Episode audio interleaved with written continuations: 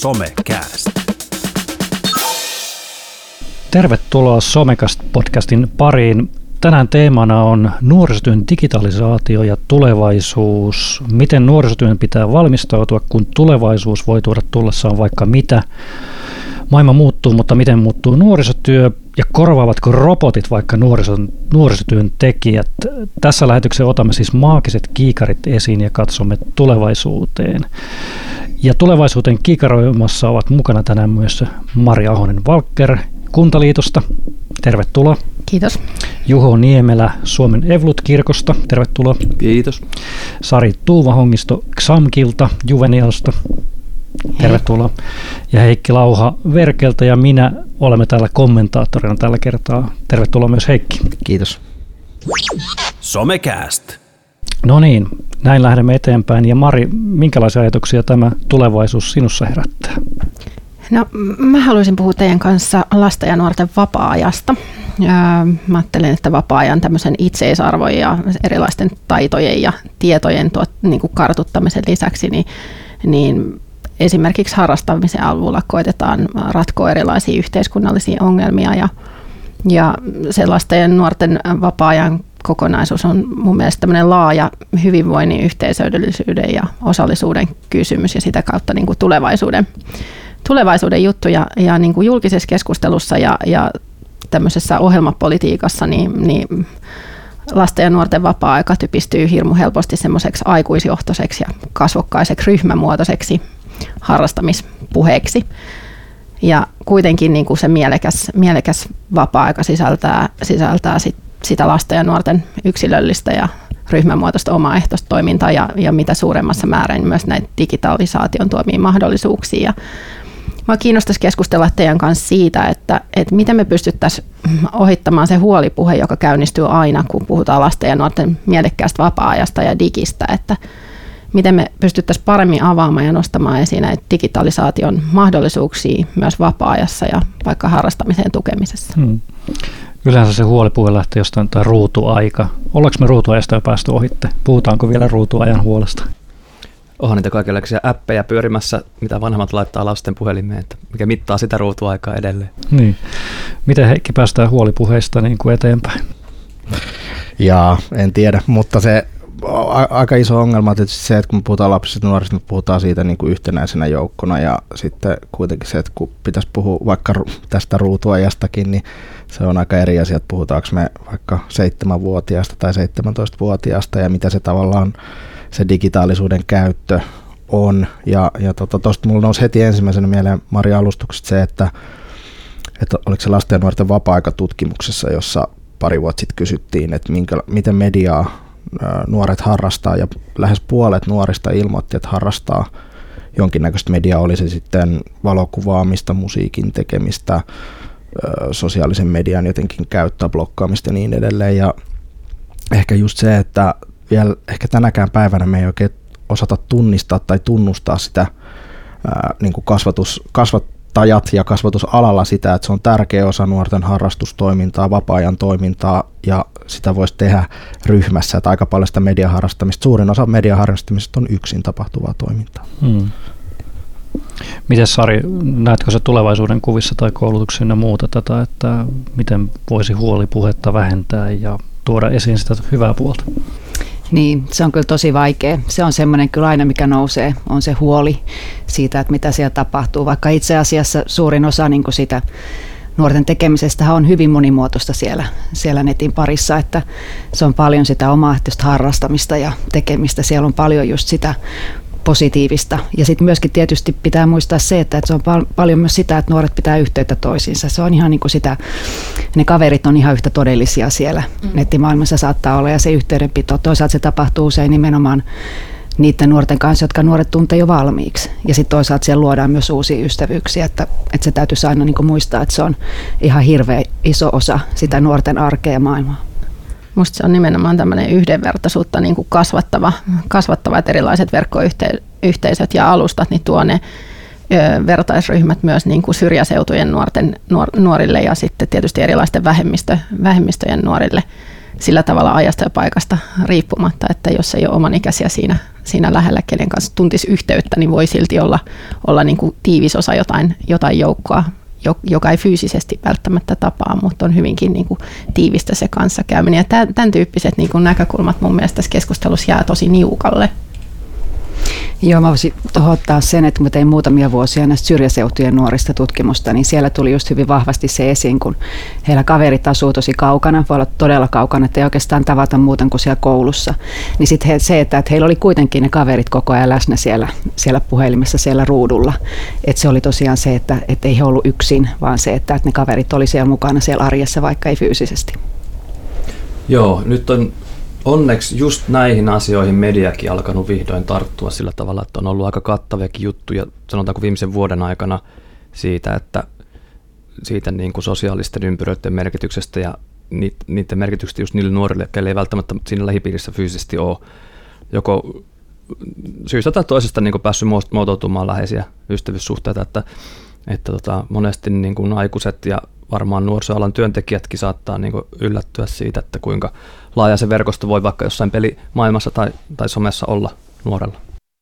Ja se on niin monimutkaisia ne suhteet ja, ja, ja sitä ei vaikea ymmärtääkään, jos ei ole siinä yhteisössä mukana, vaikka on sitten pelipuoli tai mikä tahansa puoli. Jotenkin toi, mitä, mitä Heikki sanoi äsken tuossa, että, että kun se aikuiselle näyttäytyy semmoisena niin kuin vähän massana ja vaikeasti haltuun otettavana kysymyksenä, niin sitten mieluummin niin ollaan ajattelematta ja suljetaan esimerkiksi tässä harrastuskeskustelussa ulkopuolelle, koska sitä ei voida samalla tavalla niin kuin numeroistaa tai todistaa sitä, että onko ne nuoret hyvissä yhteisöissä vai huonoissa yhteisöissä. Et enemmänkin mun nähdäkseni pitäisi myös keskustella siitä, että, että miten sitä yhteisöllisyyttä ja niitä hyviä asioita siellä verkko, verkkoympäristössä ja digissä nyt ylipäätänsä niin kuin miten sitä tuetaan ja miten sitten niin kuin lasten, lasten ja nuorten sitä, sitä niin kuin kykyä tunnistaa niitä sellaisiin yhteisöihin, joihin ei ehkä ole mielekästä liittyä ja tavallaan vastustaa semmoisten yhteisöjen voimaa ja tarjota siihen niitä välineitä. Jos me tavallaan niin kuin lakataan keskustelemasta aina niin kuin harrastamisen yhteydessä digistä, koska se on vähän vaarallista, niin niin me ei koskaan päästä tukemaan sitä, sitä niin kuin hyvää yhteisöllisyyttä niin kuin siinä mittakaavassa, kun olisi tietenkin toivottavaa ja tarpeellista. Et, et sen lisäksi, että, että tota, tämä on nyt niin kuin syrjäseutujen lasten ja nuorten kysymys, niin tämä demografinen kehitys, joka meillä on kunnissa käynnissä tällä hetkellä, niin tulee, tulee lisäämään näiden verkko, verkkovälitteistä yleensä digipalveluiden tarvetta niin kuin laaja, laajemmin muissakin kysymyksissä. Ja toi tulee varmaan esiin myös siinä, että ainakin täällä Helsingin päässä YTHS on puhunut siitä, että kun paljon ihmiset muuttaa opiskelun perään tänne, niin se ei tarkoita heti, että sitten löydetään niitä kavereita, vaikka täällä on ihmisiä todella paljon, vaan siinä on isona haasteena sitten ne sosiaalisen suhteiden katkeaminen sieltä vanhaan paikkaan ja uusien luominen, niin se yksinäisyys voi korostua siinäkin ja siinäkin puolella digitaalisuus tuo, että löytää niitä omia paikkoja. Joo, sitten myös tuohon Marin alustukseen liittyen niin se ajatus siitä, että kun paljon puhutaan nyt Islannin mallista ja Islannin mallin ikään kuin sovittamisesta tänne suomalaiseen kontekstiin, niin siinä on niin kuin toisaalta tosi tä, niin kuin hyvä ajatus siitä, että miten tavallaan myös kouluja pystyttäisiin hyödyntämään niin kuin fyysisinä paikkoina myös siinä, että nuorille tarjotaan erilaista harrastustoimintaa. Mutta se, mikä siinä on ehkä just se haaste, että tavallaan, että siinä keskustelussa me jotenkin niin kuin lapsi pesuveden mukana, että, että tunnistetaan just näitä niin kuin teemoja, mitä tässä on liittynyt vaikka nuorten tämän päivän kulttuurisiin ilmiöihin ja siihen, että kuinka tärkeä osa se digitaalisuus monin eri tavoin on siinä. Että me lähdetä tavallaan tekemään semmoiseen niin menneeseen maailmaan rakentaa jotain tämmöistä nuorten vapaa- ja harrastustoimintaa, jossa se sidotaan vahvasti johonkin yhteen paikkaan, ja sitten tavallaan sivuutetaan kaikki se nuorten omaehtoinen toiminta ja, ja vapaamuotoisesti tapahtuva toiminta, missä on hyvin vahva kytkös esimerkiksi digitaalisuuteen. Mm. Mun pakko nostaa tähän se yksi, mikä keskustelu on, on noussut monissakin yhteyksissä, kun on juttellut nuorisotyöntekijöitä, jotka toimii paikallisesti vaikka jos yhdessä kunnassa, ja sitten kun he alkaa tekemään digitaalista, ne miettii sitä, että voiko me nyt tehdä digitaalisuutta, kun sinne voi tulla joku muun paikkakunnan ihminen juttelemaan mun kanssa, niin koska me päästään tästä asiasta eteenpäin, ei tarvitse miettiä tällaista, koska digitaalisuus, se ei, siinä ei ole rajoja. Tunnistaako kirkon puolella tämän tyylistä ajattelua, että onko teillä vielä sellainen ajatus, että kun sä oot täällä tai tuolla toisella paikkakunnalla, niin mä en juttele noiden nuorten kanssa, koska ne ei ole samalta paikkakunnalta. No digimaailmassa, kun ollaan nuorten kanssa tekemissä, niin ei onneksi enää hirveästi ole semmoista havaittavissa. Varmasti jollakin työntekijällä voi ehkä olla, mutta ei yleisenä niin virtauksena ei ole onneksi tuommoista, mutta että, tota, ehkä se liittyy enemmän sen perinteiseen kokoavaan toimintaan sitten, että niin semmoista voi olla, mutta tota, mä en ole ainakaan törmännyt hirveästi tuommoiseen ja toivon, että sitä ei ole. Että nimenomaan kun maailma muuttuu ja uudet ilmiöt tulee, niin pystyttäisiin proaktiivisesti mennä siihen niin muutokseen mukaan ja hakea sieltä ne positiiviset mahdollisuudet eikä, eikä just sitä huolta, koska meitä aikuisiahan pelottaa aina niin kaikki uusi ja outo se tavallaan, ja saatetaan jäädä siihen, että kun ennen oli paremmin asiat ja helpommin, niin tota, tämä maantieteellisesti rajojen vetäminen on, on kyllä minusta yksi hyvä, hyvä pointti siinä, että siinä niin kuin kyllä, kyllä tota, piilee nimenomaan se mahdollisuus, että pystytään palvelemaan, palvelemaan nuoria niin kuin riippumatta siitä, mistä, mm. mistä päin ne ottaa yhteyttä. Ja sitten näissä yhteyksissä, kun huolista ja muista puhutaan, että onko se nyt yhtä merkityksellistä sitten se verkkokohtaaminen, niin onko näistä mitään ajatuksia? Oletteko te kohdannut tällaisen keskustelun?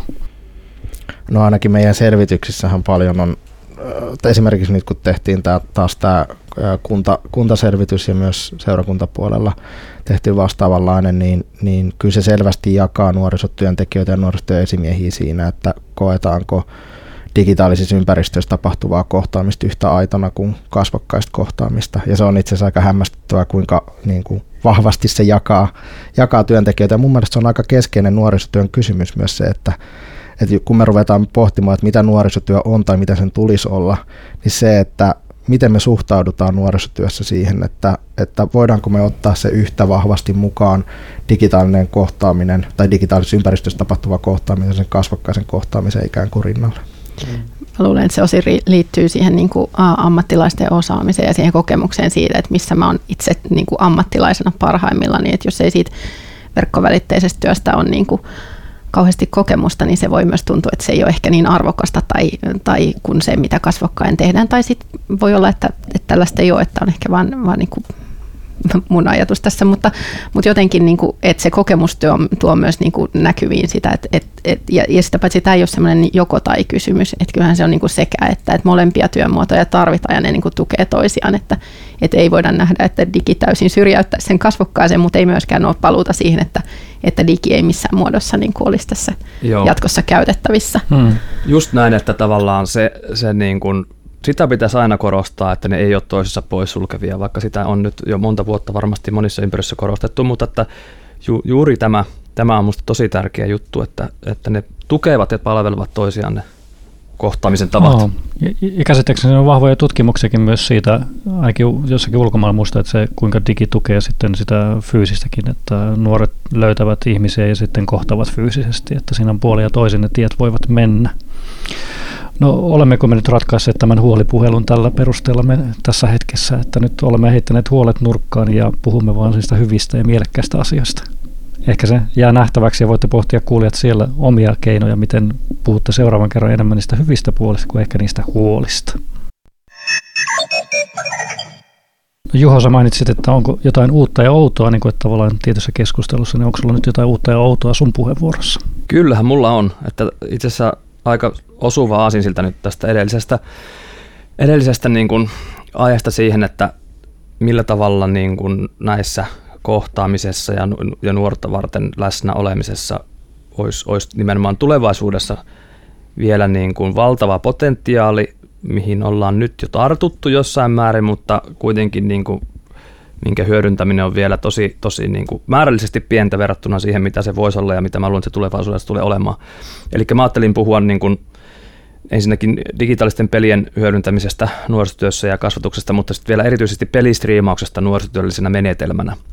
Eli miten pystytään niin kuin olemaan just niitä nuoria varten, joita ei välttämättä kohdata missään muualla, jolla saattaa se ainut sosiaalinen yhteisö olla nimenomaan jossain jonkun tietyn pelin tai tiettyjen pelien siellä vertaismaailmassa, missä niitä kavereita tulee luontevasti ympäri maailman nuorelle, mutta sitten koulun pihalle ei välttämättä ole ketään ystävää tai kaveria.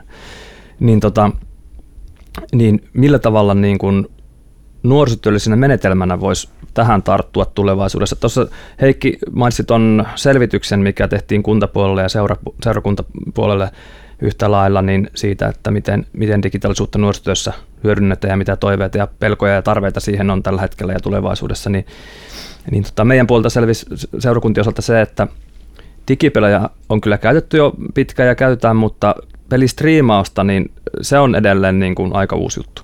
Ja meillä on nyt semmoinen niin kuin koko kirkon valtakunnallinen hanke siihen menossa, semmoinen ristiohjain pelistriimaustoiminta, missä niin kuin ideana on se, että kirkon tota, nuorisotyöntekijät tai osaavat koulutetut tota, vapaaehtoiset pelaavat siis tietokonepelejä ja lähettävät sitä live, live-striimiä, johon niin kuin nuorten on helppo tavallaan tulla mukaan ensinnäkin katsomaan sitä striimiä, mutta sitten myös siihen chattiin kommentoimaan, kommentoimaan sitä touhua ja toimintaa. Ja ideana on se, että pystyttäisiin tarjoamaan sitä kautta mahdollisimman matala kynnys myös puhua kaikista muistakin aiheista kuin sitä pela- itse pelaamisesta ja striimauksesta, eli, eli tota, niistä vaikeistakin asioista ja, ja sillä tavalla niin kuin luoda semmoinen niin kuin asetelma nuorille, että työntekijä on tavallaan siinä heidän maailmassa mukana vertaisena ja, ja niin kuin, että et jos ei vaikka niin kuin ole uskaltanut oman seurakunnan toimintaan mennä, missä olisi sitten voinut vaikeasta asioista jutella vaikka nuorisotyöntekijöille, niin sitten tuon peli, pelistriimauksen ja pelimaailman kautta, niin voisi sitä kynnystä madaltaa. Ja siinä voi nimenomaan auttaa se, että se työntekijä ei ole kukaan niin kuin saman kylän tyyppi, vaan se voi olla niin kuin helpompi puhua, puhua sellaiselle tyypille, ketä ei välttämättä tunne niin kuin reaalimaailmassa. Ja tämä niin kuin korostuu jossain määrin myös niissä vapaa-sanavastauksissa, mitä me saatiin siihen meidän selvitykseen. Ja tota, onko se joutunut perustelemaan, tai onko, miten tämä, niin kuin, jos mietitään tuon niin kuin osaamisen kautta, työntekijän osaamisen kautta, niin tavallaan miten tällainen soveltuu? Pelaaminen, missä räiskitään ja ammutaan ja voi tehdä vaikka mitä välillä. Tai se tulee se, niin no, se heti sellainen, mä lähdin heti joo. näiden hu- huolien kautta. Joo, se, joo pitääkin lähteä tuollaisella to, kysymyksellä. Siinä on siis hirvittävä raivaussaha työmaan niin kuin siinä esimiesten ymmärtäjiksi saattamisessa tätä aihetta kohtaan edelleen, että semmoiset tyypit, jo, joilla saattaa vaikka olla niin kuin omia lapsia, jotka tätä pel, pela, niin kuin pelaa paljon ja striimaakin jopa, niin saattaa ymmärtää sen sitä kautta, mutta sitten niin kuin on tietenkin paljon semmoisia päättäjiä, joille tämä on ihan hebrea ja joutuu tosi paljon niin kuin sitä perustella, että minkä takia tämä, tässä on niin kuin valtava potentiaali, miksi täällä pystytään tavoittamaan parhaimmillaan niin kuin monikertainen määrä.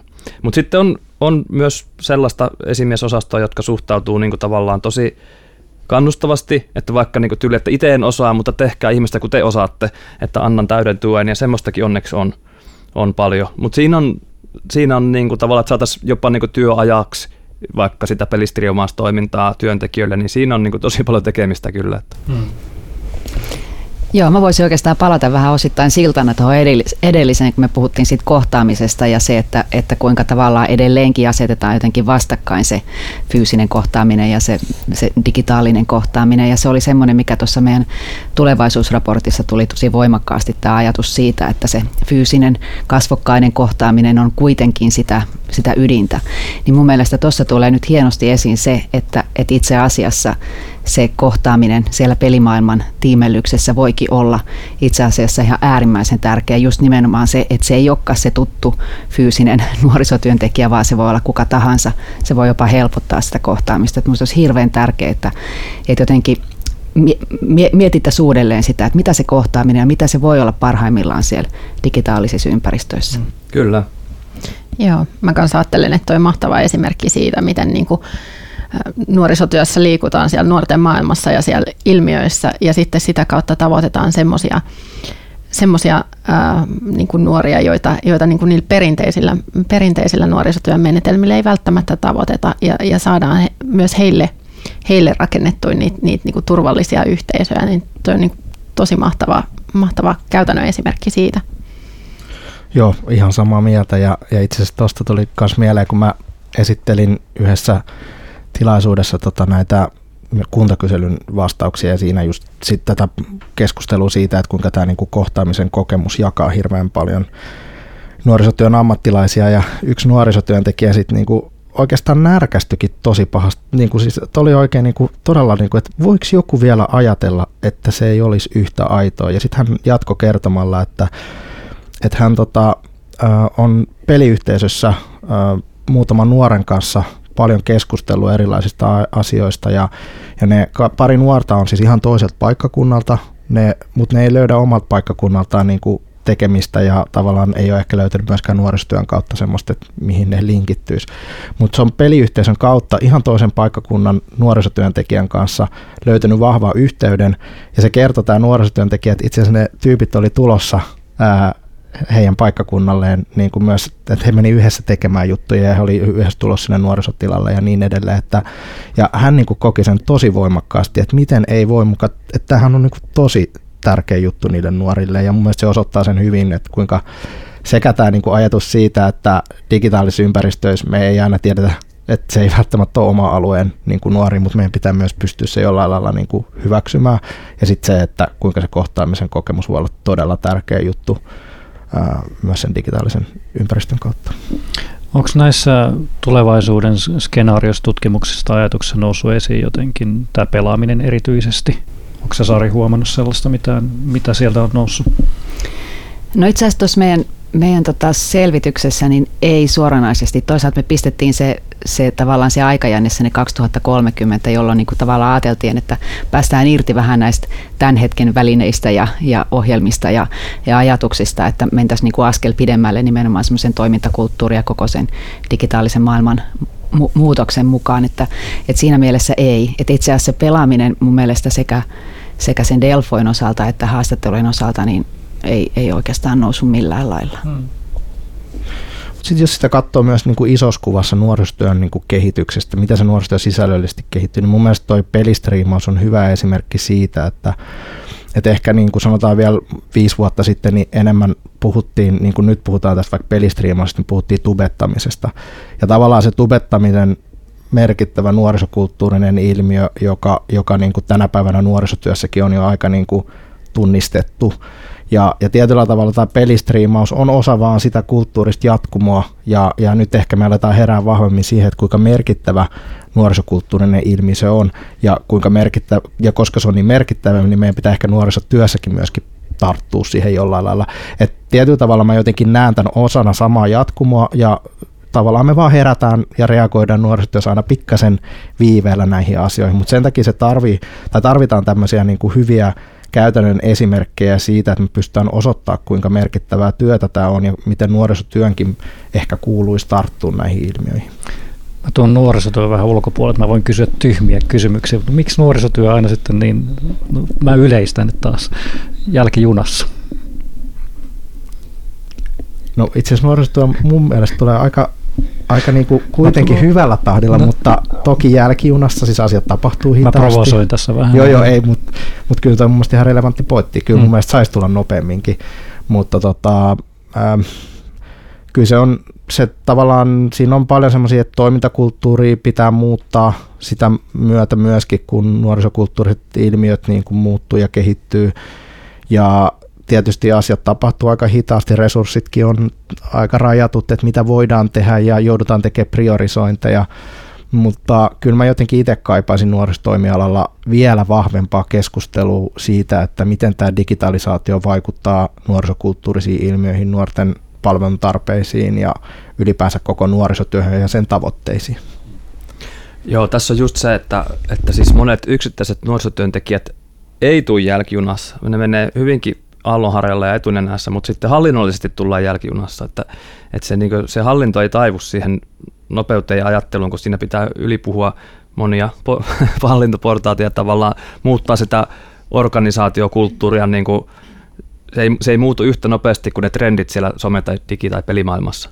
Että se on se haaste siinä, että minkä takia tulla, tullaan vähän niin jälkijunassa, että mutta se on, se on niin toivoa antavaa, että monet niin yksittäiset työntekijät, jo, jo, monesti jopa omilla, työväline, omilla välineillä, kun ei ole vielä saanut työnantajalta niin tarvittavia resursseja välttämättä siihen, niin tarttuu niihin nuorisokulttuurin uusimpiin ilmiöihin tosi nopeastikin.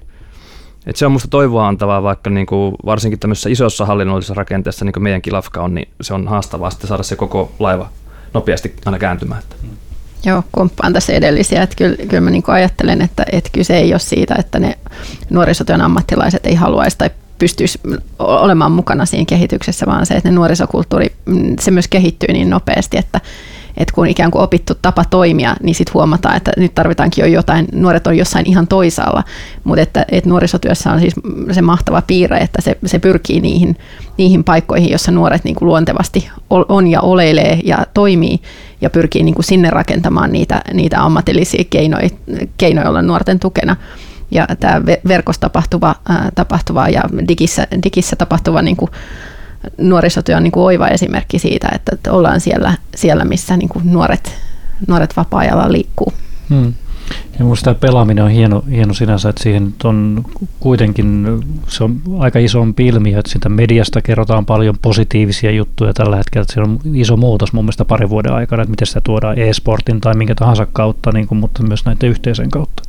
Joo, ja vielä sitten striimaus tavallaan on ikään kuin yksi sen nuorisokulttuurin muoto vielä, vielä lisäksi itsessään, vaikka se liittyy tietenkin ylipäätään siihen pelaamiseen tai pohjautuu siihen, mutta tavallaan se niin kuin digipelien hyödyntäminen ja käyttäminen on, on niin kuin sikäli yksi juttu, mutta sitten vielä se striimaus on vielä uudempi ikään kuin semmoinen, nyt mikä on valtavasti kerännyt, kerännyt sitä, sitä suostetta. Ja vielä tosi lyhyenä niin loppukaneettina tuohon tuohon äskeiseen, niin tavallaan se, mikä noista meidän tutkimustuloksestakin niin tuli kautta linjan läpi, niin nimenomaan ne työntekijät toivoo se, niitä semmoisia yhteisiä resursseja ja ohjenuoria ja strategioita niin kuin näiden asioiden hyödyntämiseen. Se oli se niin kuin suurin toive, mikä nuorisotyöntekijältä tuli, tuli, jotta se just ei jäisi niiden yksittäisten tyyppien varaan. Hmm.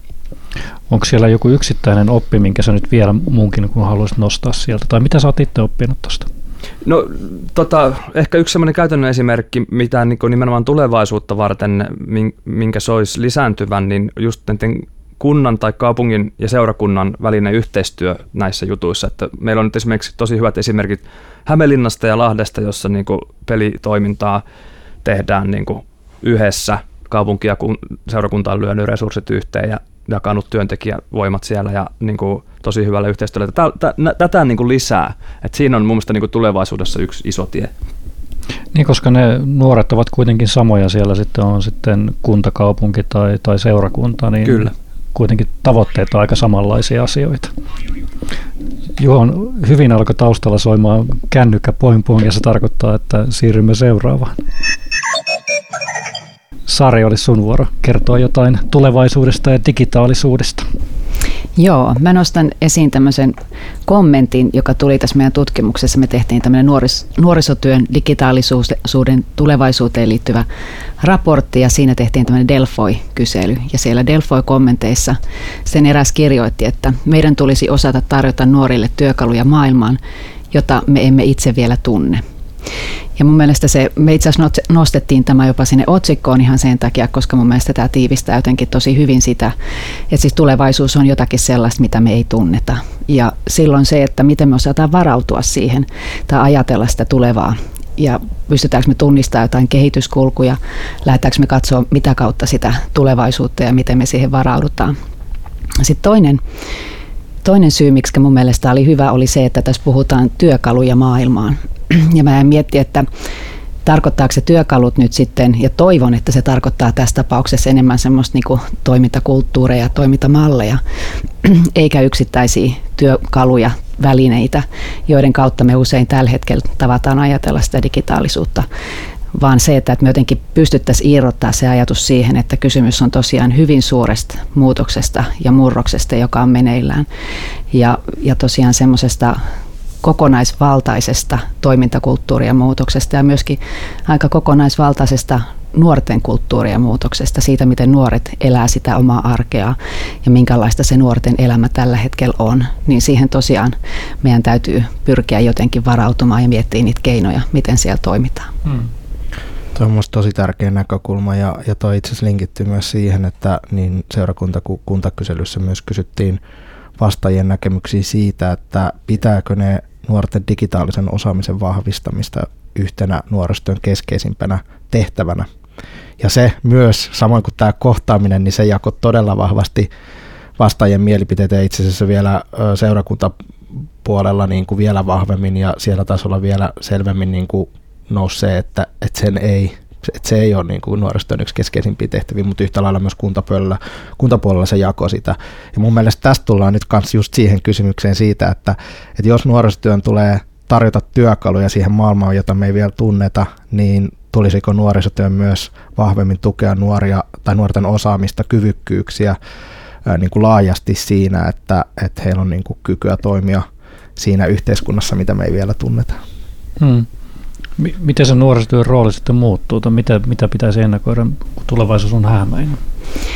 Joo, itse asiassa tuohon, tuohon liittyen tuohon Heikin kommenttiin, niin sehän tuli aika vahvasti tuossa meidän raportissa myös esiin, että, että nimenomaan sitä kasvatusta ja verkkokasvatusta ja, ja siihen liittyvää niin media, mediataitoja, ei pelkästään ehkä semmoista niin medialukutaitoa, vaan semmoista niin kulttuurista osaamista, siihen, siihen mediakulttuuriin liittyvää osaamista, semmoista aika kokonaisvaltaista se, että ymmärretään mitä, ne, mit, mitä se maailma on ja pystytään olemaan siellä tukena. Ehkä nyt nimenomaan tämän huolipuheen ohi, vaan nimenomaan tukea, tukea sitä, sitä tekemistä siellä. Hmm. Miten tuetaan? No jotenkin mä liitän tähän sen vahvan semmoisen rinnalla kulkijuuden, joka niin kuin nuorisotyöhön olennaisesti liittyy, että, että eihän niin kuin nuorisotyössä yleensäkään odot, ajatella, että ne aikuiset tietäisi jotenkin nuoria paremmin sen asian, mutta se, että ollaan, ollaan rinnalla ja, ja siinä mukana siinä, siinä niin kuin nuorten äh, nuorten elämässä ja sitten jotenkin luodaan niitä semmoisia toivonkuvia kuitenkin sinne tulevaisuuteen, joka, joka myöskin tänä aikana on niin kuin aika, aika vaativa tehtävä. Ja mun mielestä se niin kuin luontevasti sinne, sinne nuorisotyölle asettuu, että, että tavallaan toi, että ei tarvitse tietää, mutta pitää olla käytettävissä. Ja sitten kun nuoret haluaa asioista puhua ja keskustella muodossa tai toisessa, niin, niin sitten pitää olla niin kuin käytettävissä siihen keskusteluun. Miten sitten, kun mietitään sitä tulevaisuuden taitoja, niin mitä nuorisotyöntekijän pitäisi nyt tällä hetkellä niin katsoa sinne tulevaisuuteen ja oppia ja nähdä, jotta sitä pystyy niitä tulevaisuuden taitoja, joita me ei edes tiedetä, mitä ne tulevaisuuden taidot on. Yhtä sanaa ei ole tänään vielä sanottu täällä, mitä mä ihmettelen, enkä sano sitä vieläkään, niin katsotaan tuleeko se vielä esiin, mutta mitä, miten valmistautua siihen tulevaan? Mä, mä tiedän, että sä et va- kysynyt tätä, mutta mä käännän tämän vähän laajempaan siis kokonaisuuteen. Eli siis ensinnäkin Käännä mun mielestä nuorisotyössä pitäisi ehkä tunnistaa se oma rooli myöskin siinä, että, että nuorten tavallaan vapaa-ajalla tarjotaan niitä mahdollisuuksia nuorten niin kuin vahvistaa omia kyvykkyyksiä ja taitojaan, koska tällä hetkellä esimerkiksi kun puhutaan digitaalisista taidosta tai digitaalisesta osaamista laajemmin, niin tutkimukset osoittaa, että nuoret oppii ne taidot vapaa-ajalla, ei koulussa, vapaa-ajalla ja pääasiassa yksin jolloin tullaan siihen, että mikä on se vapaa-ajan toimijoiden rooli, erityisesti tässä tapauksessa nuorisotyön rooli myöskin siinä. Ja tätä me ei olla edes vielä edes käyty tätäkään keskustelua, mutta sitten kun mennään siihen, että mikä se ihan sitten käytännön tasolla on, se nuorisotyön rooli, niin tutkimukset myös osoittaa sen, että nuorten taidossa tai osaamisessa kun puhutaan digitaalisesta osaamisesta, niin ne suurimmat erot on sisältötaidoissa ja erityisesti kun katsotaan vielä sitä, että minkälaisesta taustasta se nuori tulee, Eli tavallaan sosioekonomisesta taustasta, jos tulee niin kuin ikään kuin he, heikommalla taustalla tässä suhteessa, niin ne sisältötaidot on heikommat kuin esimerkiksi käyttötaidot, mutta käyttötaidoissa ei ole niin suurta eroa riippumatta siitä, että minkälainen sun oma tausta on. Eli tullaan ehkä siihen, että ehkä nuorisotyössä, kun puhutaan osaamisen vahvistam- nuorten osaamisen vahvistamisesta tai kyvykkyyksien tukemisesta, niin ei ole ehkä se, että me opetetaan nuorille, että miten käytetään jotain laitetta, vaan just siihen, että mitä, mitä se semmoisen niin kuin luovuuden vahvistaminen, digitaalisen luovuuden vahvistaminen, mediakriittisyyteen niin kuin tukeminen, sen vahvistaminen, aika tämmöisiä metataitoja, mistä puhutaan myös tänä päivänä niin kuin tulevaisuuden taitoina, mitä tarvitaan paitsi työelämässä, niin myös, myös muutenkin. Mites hyvinvointi? Nouseeko se esiin tässä tulevaisuuden skenaariossa ja koulutuksessa tai näkemyksessä ja miten sitä tuetaan? Joo, itse asiassa meillä oli siinä Delfoissa nimenomaan yksi kysymys liittyy tähän hyvinvointiin ja siihen, kuinka tavallaan se, että, että se voisi olla, voisi olla niin kuin yksi semmoinen, semmoinen osa-alue.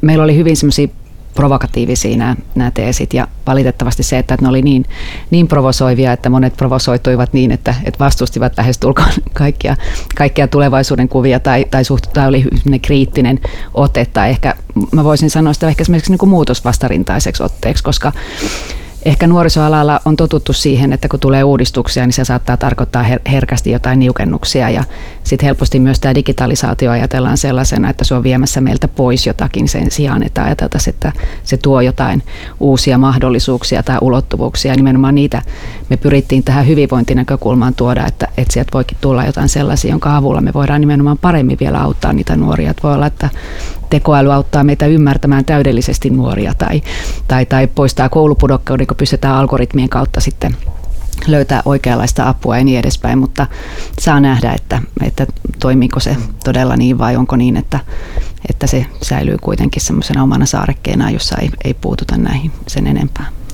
Me pystyttiin tätä podcastia 30 minuuttia reippaasti tekemään ja puhuttu digitaalista ja tulevaisuudesta ja nyt tuli ensimmäistä kertaa vasta se tekoäly. Mä odotin, että koska se tulee sieltä, koska se tekoäly vie kaikkien työpaikat. Eikö se näin me Heikki, että su, sullakaan mitään tekemistä tulevaisuudessa? Tekoäly vie sun, sun paikan. Ää, onko tulevaisuus, miten se tällä hetkellä nähdään ympäri Suomea, että onko se pelottavaa, onko sulla Mari näkemystä, että miten tuetaan sitten sitä puolta, että tulevaisuuden peloista ja niistä huolista päästään sitten vaikka siihen mielekkään tulevaisuuteen. No tietysti jos olisi tähän joku ratkaisu, niin tämä...